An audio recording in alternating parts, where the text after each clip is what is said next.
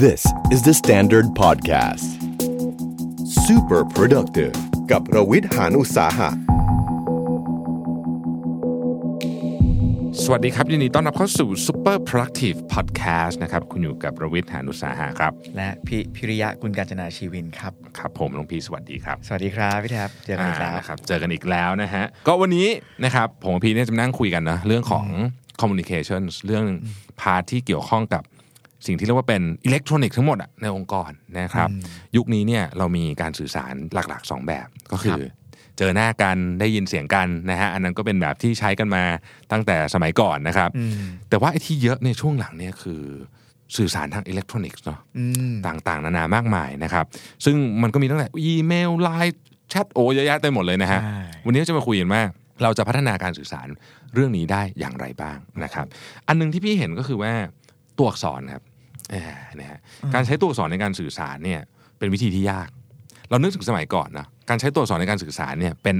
เป็นศาสตร์ที่ใช้เวลาเขียนนานมากเขียนจดหมายมาก่อนอ่าเราต้องเขียนต้องเขียนคิดคิดแล้วคิดอีกลบทิ้งใช่ไหมฮะแต่ว่าอีเมลเนี่ยหรือแชทเนี่ยมันตรงกันข้ามเลย คือต้องไม่คิด เพราะมันเร็ว คิดได้พิมพ์เลย อ่า พิมพ์เลยนะฮะแล้วตัวอักษรเนี่ยไม่มีโทน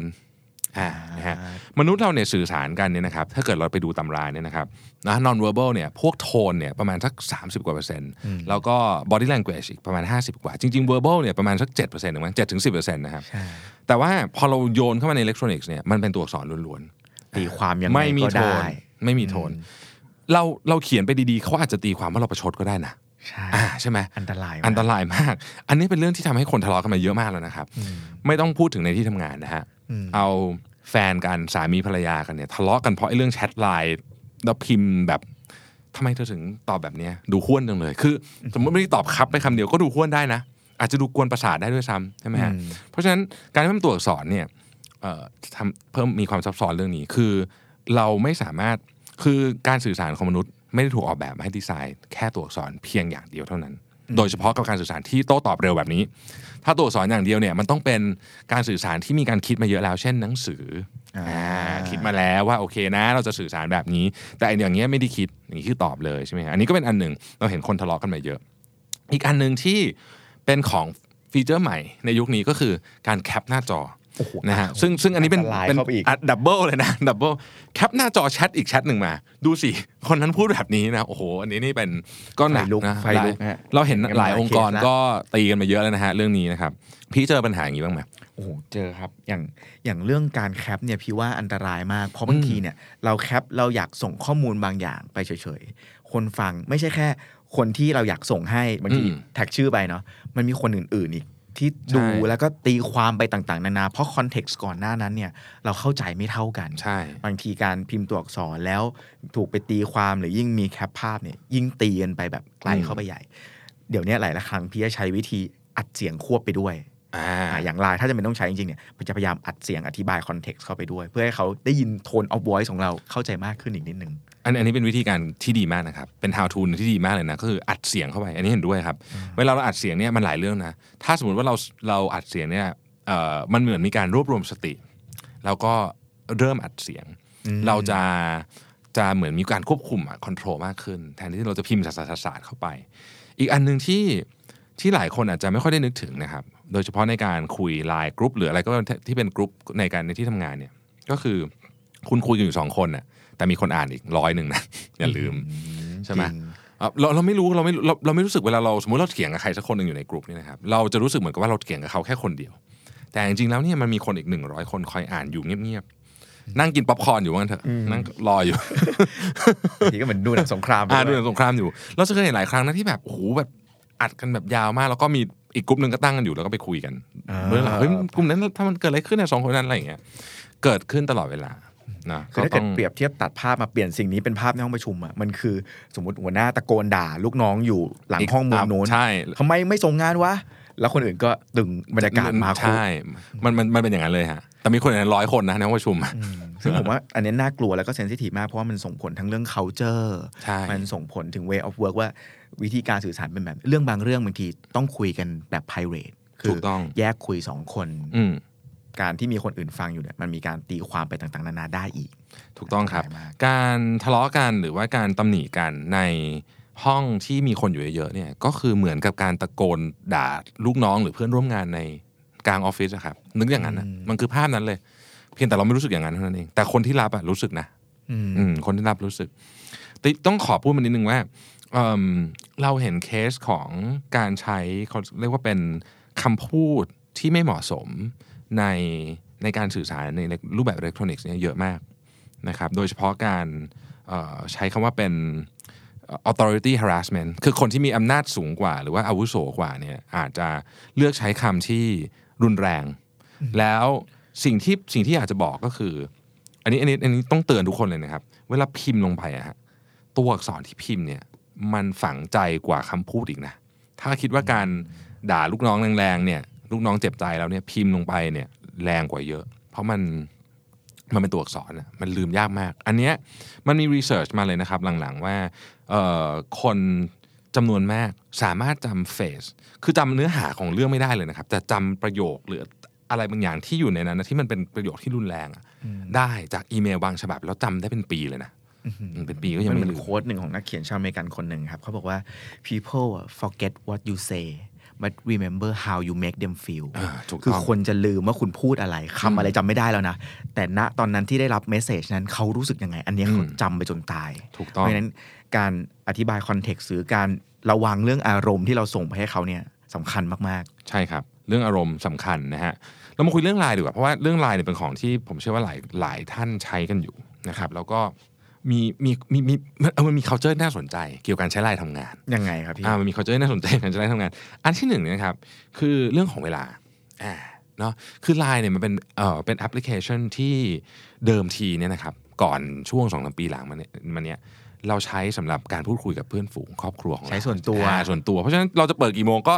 ก็เป็นเรื่องของเราถูกไหมอืมอ่าแต่ว่ายุคนี้เนี่ยพอมันมีไอ้ไลน์กรุ๊ปของงานเข้ามาอยู่ด้วยเนี่ย มันกลายเป็นว่าเปิดมาไอ้ครั้นจะไม่อ่าน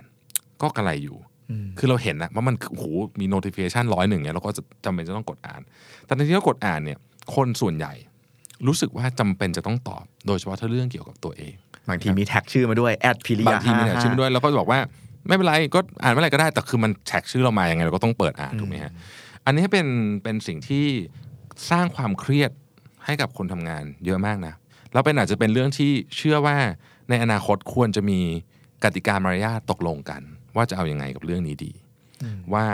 เอ่อการส่งข้อความมาทิ้งไว้ตอนกลางคืนเนี่ย โดยเฉพาะในไลน์นี่ไม่ควรนะ ไม่ควรทำนะฮะเอ่อโดยส่วนตัวรู้สึกว่า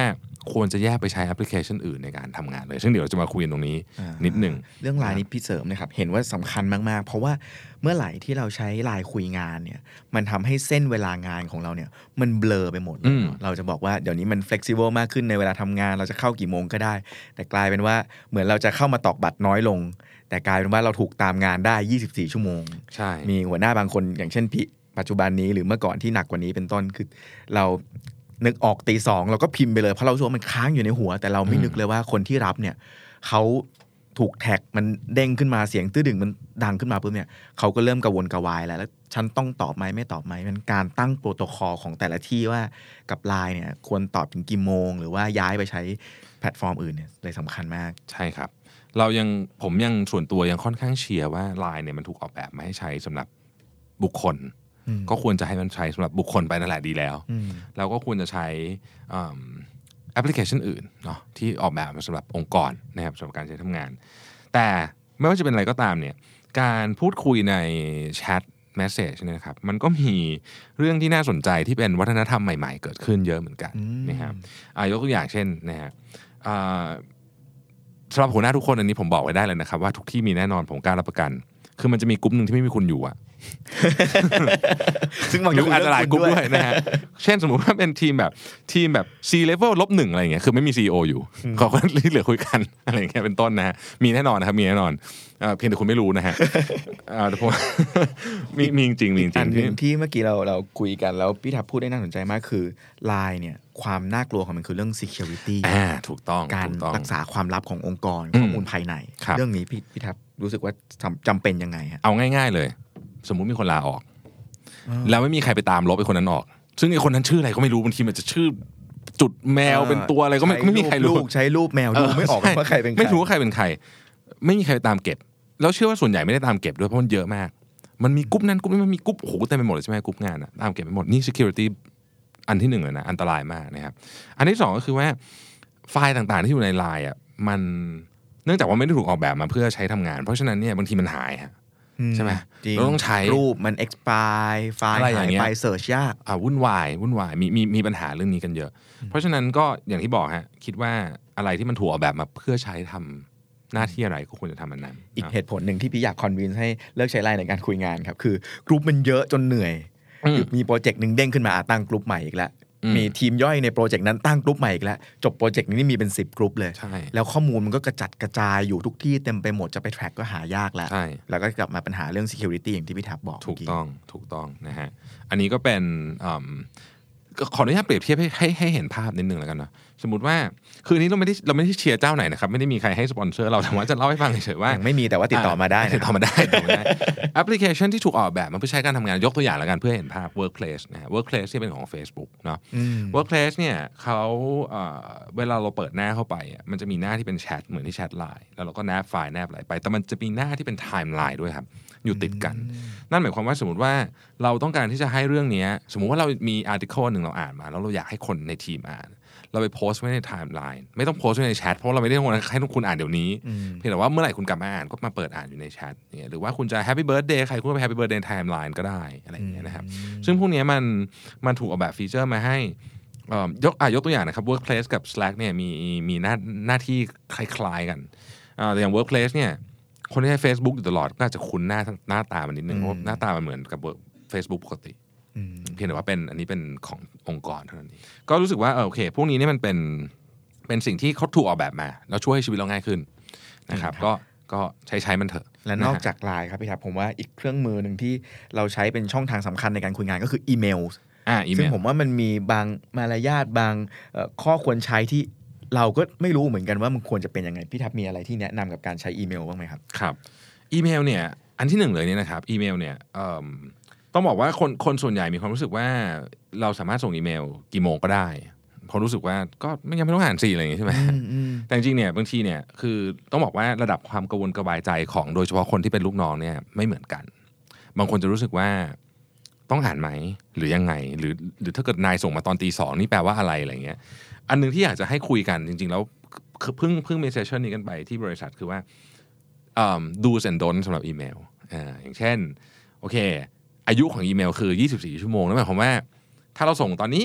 8โมงเช้าเนี่ย คุณตอบภายใน8โมงพรุ่งนี้เนี่ยถือว่าโอเค ถือว่ายังอยู่ในยังยังอยู่ในอายุของมันนะฮะซึ่งซึ่งอันอันนี้ก็แล้วแต่บริษัทนะครับ คือคือ 24 ชั่วโมงนี่เป็นเป็นอาจจะทั่วทั่วๆไป แต่บางบริษัทเขาบอกว่าเฮ้ยไม่ได้ เพราะว่างานเขามันเร่งกว่านั้น อย่างเช่นธนาคารอาจจะบอกเฮ้ยคุณมา 24 ไม่ได้คุณต้องไม่รู้ว่า6ชั่วโมงอืมแต่ว่าถ้าเกิดทุกคนเข้าใจถึงอายุของมันเนี่ยเราก็จะได้รู้ period ในการเช็คได้ แล้วก็มารยาทในการตอบว่า โอเคเรา เราเรามีเวลาแค่ไหนในการตอบเอิ่มอีกอันหนึ่งเรื่องอีเมลเนี่ยคืออย่างที่บอกฮะตัวอักษรเนาะมันไม่มีความรู้สึกนะครับให้ระวังมาก ๆ เวลาเขียน อีเมลเนี่ยควรจะตั้งใจเขียนไม่ต่างอะไรกับการเขียน report ส่งลูกค้าลูกค้า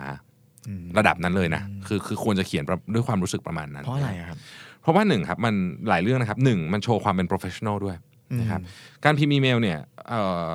ไม่ไม่รู้ไม่รู้พี่เป็นมาเวลาพี่อ่านอีเมลจากลูกค้าหรือจากใครก็ตามเนี่ยคนที่ก็พิมพ์อีเมลภาษาถูกหมด grammar ถูกเป๊ะเป๊ะเว้นวรรคดีอะไรเงี้ยเราจะรู้สึกว่าคนนี้น่าทำงานด้วยจังเลยอะมันเป็น first impression อย่างหนึ่งเป็นนะ pro- เป็นความ professional ที่เราเออเห็นจากตัวอักษรเลย ใช่บางมันมันมัน professional บางอันเนี่ย ตัวอักษรอ้าวสิบสองบ้างสิบสี่บ้างเคาะไม่ตรงอะไรเงี้ยความรู้สึกมันเขาอาจจะจดหมายสมัครงานนี้บ่อย บางทีอ่านปุ๊บแล้วแบบไม่เอาละยังไม่ทันเปิดดูไฟล์แนบเลยเพราะรู้สึกว่า ขนาดแค่พิมพ์มาตรงเนี้ยยังพิมพ์ได้เรียบร้อยไม่ได้เลยอะจริงโหอันนี้น้องๆที่กำลังหางานเออออยากให้ระวังใช่มากๆนะอยากให้ใช้คือทำใช้เวลาทำงานกับมันนิดนึงทำนึกออกไหมคือแค่พิมพ์อีเมลมาแค่เนี้ยสมัครงานเนี่ยไอ้แค่สองสามบรรทัดเนี่ยยังพิมพ์เรียบร้อยไม่ได้เลยอะแปลว่าคุณต้องทำงานไม่เรียบร้อยแน่เลยอะคือคนเนี่ยมันคุณอาจจะทำงานเรียบร้อยก็ได้นะแต่ว่าคนมันมีการแบบสรุปแบบเนี้ยตลอดเวลาอยู่แล้วอืมมันเป็นมันเป็นธรรมชาติของมนุษย์นะซึ่งจริงๆก็ไม่ได้บอกว่าดีนะ แต่ว่ามันเป็นธรรมชาติของมนุษย์ดังนั้นเนี่ยอีเมลเนี่ยมันเป็นภาพลักษณ์ของเรามาก ให้คิดอย่างนี้เลยว่าการ setting อีเมลทั้งหมดของเราเนี่ยนะครับ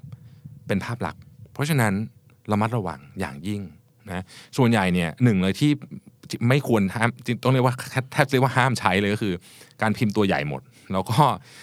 มีเครื่องหมายตกใจเยอะๆอันนี้อันนี้เหมือนเหมือนการตะโกนใส่หน้าผมเคยเจอขา reply อ่า now ตัวใหญ่แล้วก็อ่าเครื่องหมายตกใจ 5 อันเอออะไรแบบเนี้ยอันนี้อันนี้อันนี้อันนี้ไม่ดีนะครับไม่ดีรู้สึกเหมากอนถูตะโกนใส่เลยเนาะๆใช่มันคือการตะโกนใส่เลยแหละมันคืออย่างนั้นนะครับแล้วก็ตัวย่อต่างๆ นะฮะอ่าตัวย่อต่างๆเนี่ยต้องระวังนะเพราะว่าเขาไม่ได้เขาไม่ได้อาจจะรู้เท่าเขาเขาอาจจะไม่ได้บาง โดยเฉพาะการส่งอีเมลกับกับชาวต่างชาตินะครับ บางบางคนเขาไม่ได้ใช้ชุดตัวย่อเดียวกับเรานะอืมอืมคือเราไปย่อๆเนี่ยเขางงบางทีอะไรอย่างเงี้ยนะครับแล้วก็ grammar คืออย่างนี้อีเมลเนี่ยแม้มันจะไม่ได้เป็นของที่เป็นทางการ แต่ว่าเราก็ต้องคิดอย่างนี้ว่ามันเป็นของที่เรามีเวลาในการเขียนครับใช่ไหมเขาไม่ได้มีใครบังคับให้เราตอบอีเมลเดี๋ยวนี้ใช่ไหมเพราะฉะนั้นเนี่ยเอ่อการเช็ค grammar เช็ค spelling พวกนี้เนี่ยถือเป็นมารยาทอย่างหนึ่งที่ควรทำทำได้ดีครับ คือคือมันมีผิดบ้างนิดหน่อยเนี่ยโอเคครับแล้วอันหนึ่งที่ที่ผมเห็นเยอะมากในในในยุคนี้เนี่ยนะแล้วเป็นอันที่ต้องตกลงกันเลยก็คือว่า เราจะอนุญาตให้ใช้กี่ภาษา คือต้องอธิบายอย่างนี้ก่อน บางบริษัทเนี่ยเอ่อใช้สองภาษาเป็นเรื่องธรรมดานะครับ แต่การพิมพ์อีเมลด้วยภาษาที่เราไม่ถนัด คือพิมพ์สมมติเราต้องพิมพ์ภาษาอังกฤษเนี่ย บางทีเนี่ยทำให้ความหมายผิดได้นะต้องระวังมากๆเลยเรื่องเนี้ยอืมอืมเพราะฉะนั้นเอาให้ชัวร์ให้ชัวร์ตกลงกันก่อนว่าจะใช้ภาษาไหน บางบางที่เนี่ยเขาให้ใช้แต่ภาษาไทยก็มีนะ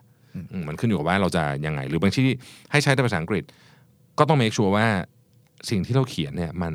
มันเป็นความเข้าใจที่ถูกต้องคนอื่นอ่านเราจะเข้าใจตรงกันมีภาษาอังกฤษเป็น tricky นะอืมมีอีกมุมหนึ่งที่น่าสนใจของอีเมลครับพี่ว่าอันนี้อาจจะอยู่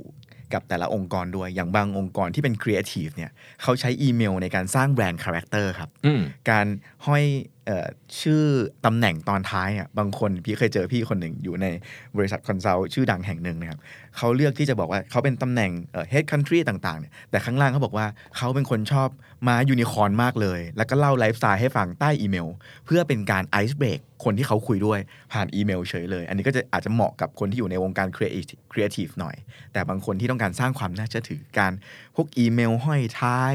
ชื่อย่อต่างๆ การอธิบายเนื้องานต่างๆ ตรง signature ข้างล่างเนี่ยก็สำคัญเหมือนกัน ใช่ใช่ครับ คืออีเมลเนี่ยเป็นของที่เอาอย่างนี้แล้วกันคือณปัจจุบันนี้เนี่ยเอ่ออีเมลเนี่ยเป็นของที่ถ้าคือเขาสามารถใช้เป็นหลักฐานในในในการ Legal ได้เลย legal ได้เนาะเพราะฉะนั้นเนี่ยเราก็ treat มันเหมือนกับ legal document แล้วกัน ผมว่าคือเราเราสามารถทำได้ทุกทุกอย่างที่รู้สึกว่ามันมันมันแสดงถึงสิ่งที่เราตั้งใจอะอันตรายสุดก็คือการพิมพ์อีเมลไปโดยกดเซ็นแล้ว ไม่ได้ตั้งใจเหมือนหรืออยากจะเอากลับมา เพราะว่าปัจจุบันนี้มันมันมันมันเอากลับมาได้แป๊บหนึ่งมั้งถ้าเกิดเป็นอ่า Google ใช่มัน Gmail ตั้งแป๊บหนึ่งเวลาได้แป๊บหนึ่งครับ unsend ได้อ่าแป๊บหนึ่งแต่ได้แค่อันเดียวนะพอผ่านไปอีกหนึ่งอันเราไม่ได้แล้วนะมันได้แค่หนึ่งหนึ่งอันใช่ไหมแต่ว่าโดยส่วนใหญ่แหละต้องคิดว่าไม่ได้แล้วกัน คิดว่าไม่ได้ไว้ก่อนเพราะฉะนั้นก่อนจะกดเซ็นนะครับ ตรวจสอบให้ดีนิดหนึ่งอีกอันหนึ่งครับ ตอนเนี้ยเราพูดกันในช anel ทางการไปแล้วคืออีเมล แล้วก็ เราก็เชียร์ไปแล้วว่า Line เนี่ยอย่าไปใช้เลยนะครับไปใช้อืมเครื่องมือเฉพาะในการคุยงาน แต่มีอีกอันหนึ่งที่มันเหมือนจะเป็นเรื่องส่วนตัว แต่มันกลายมามีผลต่อการทำงานของเราเฉยเลยก็คือโซเชียลมีเดียส่วนตัวอ่าครับ Facebook Twitter ต่างๆ อย่าง Facebook เนี่ยผมเห็นหลายรายแล้วครับที่พลาดนะ ไปบ่นเรื่องงานใน Facebook บ่นลูกค้าบ่นงานบ่นเพื่อนร่วมงานบ่นเจ้านาย แล้วก็รู้สึกว่าไม่เห็นเป็นไรเลย นี่มันช่องทางส่วนตัวของฉันอืมพี่แท็บคิดยังไงกับเรื่องนี้ครับ มันไม่มีส่วนตัวเลยครับตอนเนี้ยเล่าเคสหนึ่งให้ฟังเล่าเคสหนึ่งให้ฟังเขามันมีเคสหนึ่งเนี่ยเป็นเคสที่เมืองนอกนะคนนี้เขาเป็นถ้าจำไม่ผิดเขาเป็นพยาบาล หรืออะไรสักอย่างเนี่ยครับเขาไปคือคือคือเขากับเพื่อนเนี่ยจะมีเขาจะมี culture ของกลุ่มอย่างหนึ่งก็คือ จะชอบทำอะไรที่แบบแหกกฎสังคมนิดนึง เช่นสมมติว่าป้ายตรงนี้เขาเขียนว่าแบบห้ามจอดเขาเราไปจอดแล้วก็ถ่ายรูปลง Facebook เนี่ยเขาห้ามสูบบุหรี่ก็เอาบุหรี่ไปตรงป้าย no smoking อะไรแบบเนี้ย ทีเนี้ยเขาก็ถ่ายเล่นกันเองแล้วเขาก็ตั้งเป็น friends อย่างเดียวด้วยใช่ไหมแต่ว่ามันมีอยู่ครั้งหนึ่งมีผู้หญิงคนหนึ่งเนี่ย ไปทำท่าตะโกน แล้วก็เหมือนกับแบบทำท่าแบบทำไม่ดีอะใส่ป้ายเอ่อว่า respect อะไรสักอย่างเนี่ยซึ่งมันเป็นป้ายอยู่ที่หน้าสุสานอลิงตันที่ที่วอชิงตันดีซีที่เขาที่เขาฝังศพทหารนะฮะของของอเมริกา โอ้โห นี่คือแบบตกงานทันที แล้วก็ต้องย้ายบ้านเพราะคนไปแบบจะไปตามแบบแบบนึกออกไหมตามแบบล่าแม่มดอะ ตั้งแท็กไว้เป็น friends only นะ แต่ somehow รูปนี้มันถูก capture ออกไปข้างนอกยังไงก็ไม่รู้ เพราะฉะนั้นเนี่ยก็เลยจะบอกทุกคนไว้ว่าพื้นที่โซเชียลมีเดียครับ มันอาจจะดูเหมือนเป็นพื้นที่ของเรานะ แต่จริงๆแล้วมันไม่ใช่ ให้คิดอย่างนี้เลยแล้วกันออกจากบ้านอะคิดว่ามีกล้องเดินตามถ่ายอยู่ แล้วก็เวลาโพสอะคิดว่ามีคนแคปหน้าจอตลอดเวลา แล้วถ้าเราคิดว่าเรารับกับ consequence ได้ เราก็โพสต์แต่ว่ามันเป็นอย่างนั้นจริง ๆ นะ คือมันมีโอกาสที่จะกลับมา ไม่ว่าคุณจะตั้งมันเป็นอะไรก็ตามนอกจากคุณดูคนเดียวอะโอเค เรื่องนี้ผมเห็นด้วยมาก ๆ ที่พี่แทบพูดเลยครับว่า freedom of speech อะเราก็เคารพเนาะเราก็อืมรู้สึกว่าทุกคนควรจะพูดในสิ่งที่เชื่อได้ แต่ยอมรับผลที่ตามมาของมันด้ถูวยกต้องยอมรับ consequence ด้วย เวลาพี่โมโหมากนี่ให้เทคนิคเวลาโมโหมากอยากจะพิมพ์อะไรสักอย่างเนี่ยไปพิมพ์ใน Word จริง ๆ ไปพิมพ์ใน Word เลยพิมพ์ เราก็ปล่อยไว้งั้นนะ เฮ้ยมันจะอารมณ์คือจริงๆแล้วแค่นั้นเราก็จะรู้สึกดีขึ้นไปเยอะแล้วนะเหมือนเราได้ระบายมันออกใช่ใช่ใช่ใช่หรือถ้าเกิดคุณสุดๆจริงอยากกดปุ่มโพสต์มากได้ โพสต์ที่เห็นคนเดียวอะ only me only me only me เออโพสต์เก็บไว้นะเราก็อย่าไปหลุดเอาไว้แล้วกัน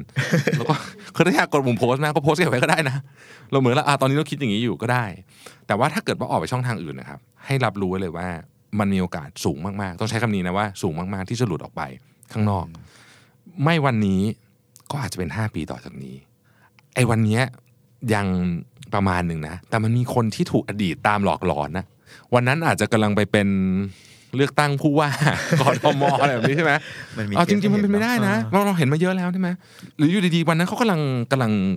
ไปได้ดีอะก็มาเจอไอ้โพสต์อันเนี้ยอืมโอ้โห ต้องตามมากลับมาแก้บางทีเหนื่อยมาก แล้วเราตัดสินคนจากโพสต์เดียวเนี่ย เยอะมากนะคือคนถูกตัดสินจากโพสต์เดียวเยอะมาก อันตรายมากนะตอนครับนี้นะครับเชียร์เลยครับว่าใครที่ตอนเด็ก ๆ อาจจะซนไว้มีรูปกล้าบ้าซ่าตามสไตล์เด็กวัยรุ่นนะครับก็อืมไปไล่ๆดูสักนิดหนึ่งตั้งเป็น only me ไว้หรือว่าเซฟเก็บไว้ใช่แล้วก็อาจจะปิดบางส่วนเพราะว่าสุดท้ายแล้ว Facebook อะมันกลายเป็นเหมือนหน้าร้านส่วนตัวของคนแต่ละคนไปแล้วอะถูกต้องครับ แล้วสิ่งหนึ่งผมว่าที่น่าสนใจมากคือ นอกจากระหว่างการทำงานเนี่ยย้อนกลับไปตั้งแต่ตอนสมัครงานเนี่ยอย่างพี่แท็บดูป่ะพี่ตอนที่ใครจะมาสมัครงานแล้วเช็ค Facebook เขาไหมดู เดี๋ยวนี้ดูทุกคนผมบอกเลยว่าเดี๋ยวนี้ HR ดูทุกที่อืมไปดูใน Facebook ไปไล่ดูใน Twitter ดูหมดนะครับ ดูหมด คืออย่างที่บอกครับ freedom of speech เนี่ยโอเคเนาะแต่ว่าบางอันเนี่ยถ้าเรารู้สึกว่าคือคือคนเขาก็มีสิทธิ์เลือกถูกไหมเราก็มีสิทธิ์เลือกบริษัทบริษัทเขาก็มีสิทธิ์เลือกเราเขาก็เขาก็ดูแล้วเขาก็เขาอาจจะรู้สึกว่าไม่เอาดีกว่า ไม่เสี่ยงดีกว่าอืม เขาอาจจะเห็นด้วยกับที่เราพูดด้วยซ้ำนะอืมเพียงแต่ว่าบังเอิญมันอยู่ใน Facebook เราไงใช่ไหมคือคือตอนเนี้ยเราเราเราอยู่ในยุคที่พื้นที่ในการในการแสดงความคิดเห็นมีเยอะนะครับ แต่มันก็มาด้วยความรับผิดชอบ ของเราตัวเราเองนี่แหละ ว่าเราจะรับผิดชอบมันได้ไหมอืมอืมมีอีกช่องทางหนึ่งในโซเชียลมีเดียที่พี่ว่าน่าสนใจเหมือนกัน แล้วก็กำลังมาแรงมากในตอนนี้คือทวิตเตอร์ครับครับ อย่าง Twitter เนี่ยพี่แท็บเริ่มเริ่ม active กลับมา active อีกครั้งหนึ่งอืมวิธีการใช้งานของ Twitter เนี่ยมันเป็นยังไงบ้างครับพี่ Twitter ก็ก็ก็ก็ใจเย็นครับ Twitter มันเป็นของของร้อนครับโอ้โหเดืเดืออดดเร็วมามากกมันเร็วมาก แล้วเวลาเขาไปอ่านเนี่ยต้องแบบสติดีๆอะเนาะสติดีๆแล้วก็ใจเย็นๆคือข้อความใน Twitter เนี่ยมันมันแตกต่างจากใน Facebook นิดหนึ่งเวลาคนพิมพ์ Twitter เนี่ยจะแทบไม่คิดเลยนะ คือมันเป็นของที่แบบโฟล์ปังปังปังปังแบบตอบตอบตอบตอบโต้กันอะไรอย่างเงี้ยครับเพราะฉะนั้นมันมีโอกาสมากๆเลยที่เราจะหลุดสิ่งที่เราไม่ได้ตั้งใจออกไปได้อืมแล้วก็ Twitter เนี่ยอย่างอย่างที่ทุกคนทราบก็คือ มันไม่สามารถจะแก้ได้นะคือลบทิ้งได้อย่างเดียว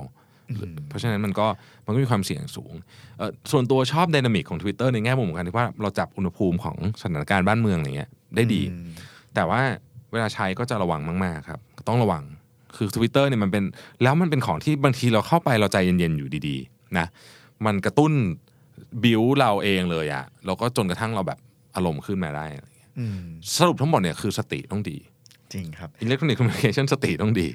นะฮะอีกโซเชียลมีเดียอันหนึ่งครับที่พี่ว่าน่าสนใจแล้วมันก็ดูเหมือนจะออกแบบเพื่อสำหรับคนทำงานโดยเฉพาะก็คือ LinkedIn อืมอันนี้พี่แท็บใช้บ้างไหมครับ ใช่ครับ LinkedIn ดีมากนะแต่มันมันใช้สำหรับคนที่หางานอะไรอย่างนี้ไหมครับพี่อย่างเนี่ยพอพี่ทำบริษัทตัวเองก็แทบไม่ได้ใช้มาหลายปีแล้วจริงๆ คนส่วนใหญ่นึกถึง LinkedIn จะนึกถึงหางานอืมเพราะว่าเราไปเราไป hunt คนใน LinkedIn กันบ่อยใช่ไหมแต่จริงๆแล้วครับ LinkedIn มันมีมันมีอีกฟีเจอร์หนึ่งที่ work มาก คือการสร้าง network จะบอกว่า network ใน LinkedIn เนี่ยดีที่สุด เพราะว่า network ที่น่าเชื่อถือ คือคือมันมาด้วยมาด้วยองค์กรเราทำงานอยู่กับบริษัทอะไรอะไรอย่างเงี้ยนะครับ แล้วคนในนั้นเนี่ยก็จะไม่มีเล่นๆเนาะคือทุกคนส่วนใหญ่ก็คือจะจริงจังซีเรียสเพราะฉะนั้นเนี่ยคอนเทนต์มีสาระเวลาอยากจะสร้าง network เนี่ย network ใน LinkedIn นี่ดีมาก ยกตัวอย่างเช่นสมมติว่าสมมตินะครับ เอ่อมีอยู่ตอนหนึ่งเคยจะไปที่พม่า แล้วก็อยากจะติดต่อกับกับคน local เพื่อจะทำอะไรบางอย่างในนั้นนะซึ่งเราเราเรารู้จักบางคนแต่ว่าเราไม่เราเราเราอยากรู้จักอีกอะเราก็ติดต่อคุยกับเขาแล้วก็ถามผ่านคือ search ผ่านใน LinkedIn นั่นแหละว่าแบบเฮ้ยคนเนี้ยไอ้บริษัทเนี้ยเฮ้ยมันทำตรงกับที่เราอยากได้เลยอะเราอยากได้ของนี้พอดีอะคุณช่วยไปคุยให้หน่อยได้ไหมอะไรเงี้ยคือเรา มัน มันเป็นการหา network แบบนี้เนาะ ซึ่งจริง LinkedIn มีประโยชน์มากในการทำงานไม่ใช่เฉพาะหางาน หรือไป hunt คน แต่ว่าเป็นโปรไฟล์ของเราที่เอ่อเหมือนกับความสามารถของเราอะครับในในเชิงของรูปแบบของการทำงานเนี่ย มันจะถูก list อยู่ในนี้ เราไม่รู้หรอกว่าวันหนึ่งอะใครเขาอยากได้นะเขาก็จะคอนเน็กกับเข้ามาใน LinkedIn เพราะฉะนั้นสิ่งหนึ่งที่ที่อยากจะเชียร์คือ อยากจะให้ตั้งใจอัปเดตโปรไฟล์ LinkedIn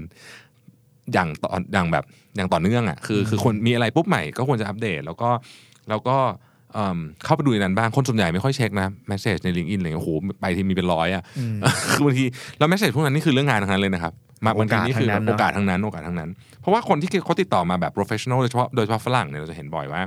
เขาจะไม่มาช่องทางอื่นนะ Facebook Facebook เขาไม่มา เขาจะมาทาง LinkedIn นี่แหละ อืมอีกฟีเจอร์หนึ่งที่พี่ชอบมากของ LinkedIn ก็คือ มันจะมีเป็นเหมือนช่อง skill อะครับว่าคนเนี้ยถนัดอะไรถนัด presentation skill คนนี้ถนัดเรื่อง deep tech คนนี้ถนัดเรื่อง project management แล้วเราสามารถไป endorse ได้ว่าคนเนี้ยที่เรารู้จักเนี่ยเขาเก่งเรื่อง skill นี้นะ เราก็เหมือนกดไลค์ให้เขา แต่เป็นกดไลค์เรื่อง skill ที่เขาถนัดอืมมันก็จะมีการเหมือน endorse กันไปกันมา ว่าคนเนี้ยมีจุดเด่นด้านอะไร มันก็ทำให้เราเห็นชัดเหมือนกันว่า นอกจากองค์กรที่เขาทำแล้ว skill ที่ติดตัวกับเขาอะคืออะไรก็อยากให้ลองไปบิวสิ่งนี้กันดูครับ ใน LinkedIn profile ของตัวเองครับ เรากลับมาสรุปนิดหนึ่งเรื่อง tools ของ electronics นะครับอ่าว่าในองค์กรเนี่ยเราคิดว่ามีควรจะมี tools อะไรบ้างที่ใช้ อันดับแรกเลยนะ ต้องบอกอย่างนี้ก่อน ไม่ควรมีเยอะไปนะ คือบางบริษัทเนี่ยคุยกับเพื่อนบอกว่าโอ้โห มีแอปที่บริษัทไอ้ซอฟต์แวร์ต่างๆเนี่ยยี่สิบกว่าอัน อันนี้เยอะไปนะฮะแบบนี้เยอะไป คือไม่ต้องทำอะไรกันพอดีนะฮะควรจะมี พอสมควร แต่ว่าสิ่งที่อยากจะเสนอแล้วกันเนาะกับกับองค์กรถ้าเกิดว่าท่านไหนฟังอยู่ก็คือ อะไรที่เป็นของส่วนตัวของพนักงานนะครับ เราไม่ควรไปก้าวไก่ายเพราะว่าของส่วนตัวควรเป็นของส่วนตัว พื้นที่มันต้องชัดเจน ไม่งั้นเนี่ยคนที่คนที่มีชีวิตที่ถูกตามงานได้ตลอดเวลา 24 ชั่วโมงเนี่ยในที่สุดจะเป็นโรคประสาทอะอันนี้พูดจริงเขาก็จะอยู่กับเราไม่ได้นานถูกแม้เขาเขาจะป็เบิร์นคก่งเอาอะก็ตมคือเขาจะเบิร์นเอามันแน่นอนอยู่แล้ว เพราะฉะนั้นเนี่ย แบ่งให้ชัดเจน tools ที่เกี่ยวข้องกับเรื่องการทำงานเนี่ยมีเยอะมากนะครับ เอาที่เราใช้กันบ่อยๆ แล้วกันเนาะ มันจะมี grouping ที่เป็น project management tools เช่น Trello Asana อืมนะฮะ Jira อะไรพวกเนี้ยตระกูลนั้นนะครับ แล้วก็ที่เป็น social media slash chat tools ต่างๆ เช่นอ่าทีมของ Microsoft นะครับแล้วก็มีอ่า Slack Slack นะฮะ Slack นี่ก็เป็นอันที่เติบโตมาจากเรื่องนี้โดยเฉพาะเลยนะครับแล้วก็ Workplace ของ Facebook และมีอื่นๆอีกหลายอันใช่บางองค์กรก็ผลิตของตัวเองขึ้นมาเลย บางองค์กรครับบางชาถ้าเกิดว่าโอเค พลังงานเยอะก็ฮะเอาเลยครับนะฮะคือคือบางที่ชอบทำซอฟต์แวร์เองนะแบบว่าไม่ชอบซื้อของคนอื่นนะฮะมันก็มันจะมีก็คำทำได้ถามมาบ่อยๆครับพี่แท็บว่าโหมันก็มีไลฟ์ใช้ฟรีอยู่แล้วไอ้ไอ้ เครื่องมือพวกเนี้ยมันต้องเสียเงินคนละเดือนตั้งหลายดอลอะไรอย่างเงี้ยอืมมันคุ้มไหมครับ คุ้มอยู่แล้วครับ เอาเอาเรื่องเดียว เอาแค่เรื่องเดียวแหละเรื่อง security ก็คุ้มละลองคิดดูว่าถ้าข้อมูลความลับของเราหลุดออกไป เพราะว่าเพราะว่าระบบเรา security ไม่ดีพอ ก็แค่นี้ก็น่าจะคุ้มแล้วเนาะเพราะว่าโอ้โหนี่มันตีมูลค่าไม่ได้ อันนี้ในอีกมุมหนึ่งแล้วกันครับ ในทูที่มันอาจจะไม่ใช่สิ่งที่เราคุ้นเคย มันมีเทคนิคของ คนที่เอาทูมาใช้ได้ว เช่น เป็นหัวหน้าอยากเอาอาสนาอยากเอา Slack มาใช้ในองค์กร จะ enforce จะ convince ยังไงให้คนในทีมเนี่ยจากชินในการพิมพ์ลน์หันมาใช้เครื่องมือใหม่ๆแล้วเนี่ยทำยังไงให้มันกลายเป็นนิสัยใหม่ ๆ ได้ อืมอืมเออเอาเอาของที่พี่ทำนะตอนแรกใช้ก็ไม่มีใครเล่นเลยนะเหงามากนะฮะก็พิมพ์กันอยู่ไม่กี่คนนะฮะก็เอ่ออันดับแรกก็คือต้องค่อยๆเอาที่มัน formal ที่สุด หมายถึงว่าอะไรก็ตามที่ formal มากๆเนี่ยให้มาใช้ก่อน นะครับยกตัวอย่างเช่นอ่าการส่งงานหรืออะไรอย่างเงี้ยไอ้ที่มัน formal จัดๆเลยเนี่ยนะคือ เราไม่รับงานที่แพลตฟอร์มนู้นแล้วคุณต้องมาที่นี่เท่านั้นเนี่ยแต่ว่าจริงๆ พวกเนี้ยมันจะยังไม่เกิดโมเมนตัมจนกระทั่งเขามาใช้ในเรื่องที่กึ่งกึ่ง formal ด้วย ก็คือการคุยกันระหว่างกันเองนี่แหละนะฮะเราจะเราจะเห็นโมเมนตัมของเรื่องพวกนี้เกิดขึ้นเนี่ยต่อเมื่ออินกึ่งกึ่งกึ่งกึ่ง formal เนี่ยหรือว่า informal เลยเนี่ยนะมาคุยในแพลตฟอร์มพวกนี้ปุ๊บเนี่ยแล้วอันเนี้ยโมเมนตัมจะมา วิธีการมีหลายอย่าง แต่ว่าที่ที่ที่พี่เคยใช้อันหนึ่งก็คือ ให้รางวัลใคร engagement สูงสุด คือในนั้นน่ะมันจะไปดูหลังบ้านได้ ว่าใครกดพูดใครตั้งกระทู้เยอะสุดกดไลค์กดแชร์เยอะสุดอะไรเงี้ยเสร็จแล้วเราก็ให้รางวัลเลย ให้ไปสักสองสามอาทิตย์นะครับ เดี๋ยวเดี๋ยวมันจะมาเองก็ค่อยมา คนมันก็จะมาเยอะขึ้นเรื่อยๆ แล้วก็อืมเราต้องพยายามสร้างสร้างใช้คำว่าแรงจูงใจ เนาะนิดหนึ่งในการในการในการในการให้คนใช้เรานี้ เช่นเอ่อเราทำให้เห็นว่าคุณทำงานเนี่ยมันง่ายขึ้นจริง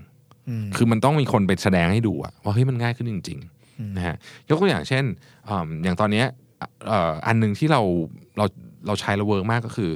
การตั้งตั้งกลุ่มใน workplace แล้วก็ให้คนที่เป็น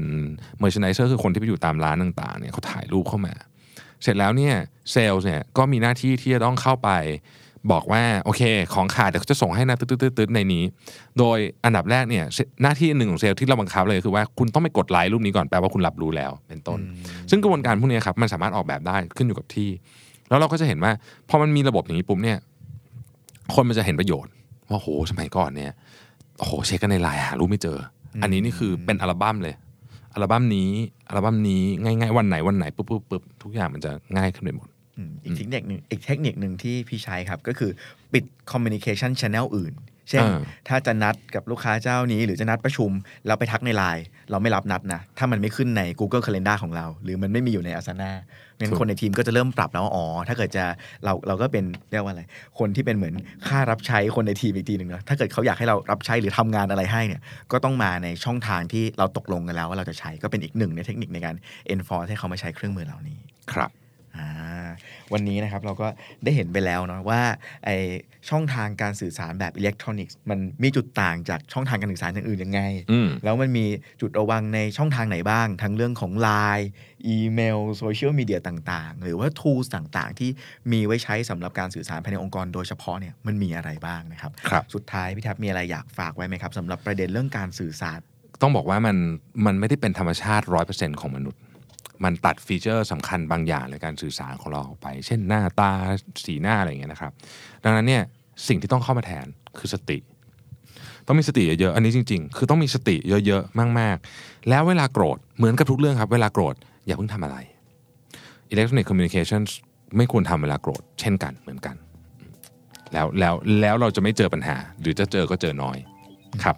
โอ้โหวันนี้ก็ได้รับสาระและเทคนิคกันไปเต็มเปี่ยมเนาะครับ ก็วันนี้ผมกับพี่ลาไปก่อนนะครับ สวัสดีครับ สวัสดีครับ The Standard Podcast. Eye opening for your ears.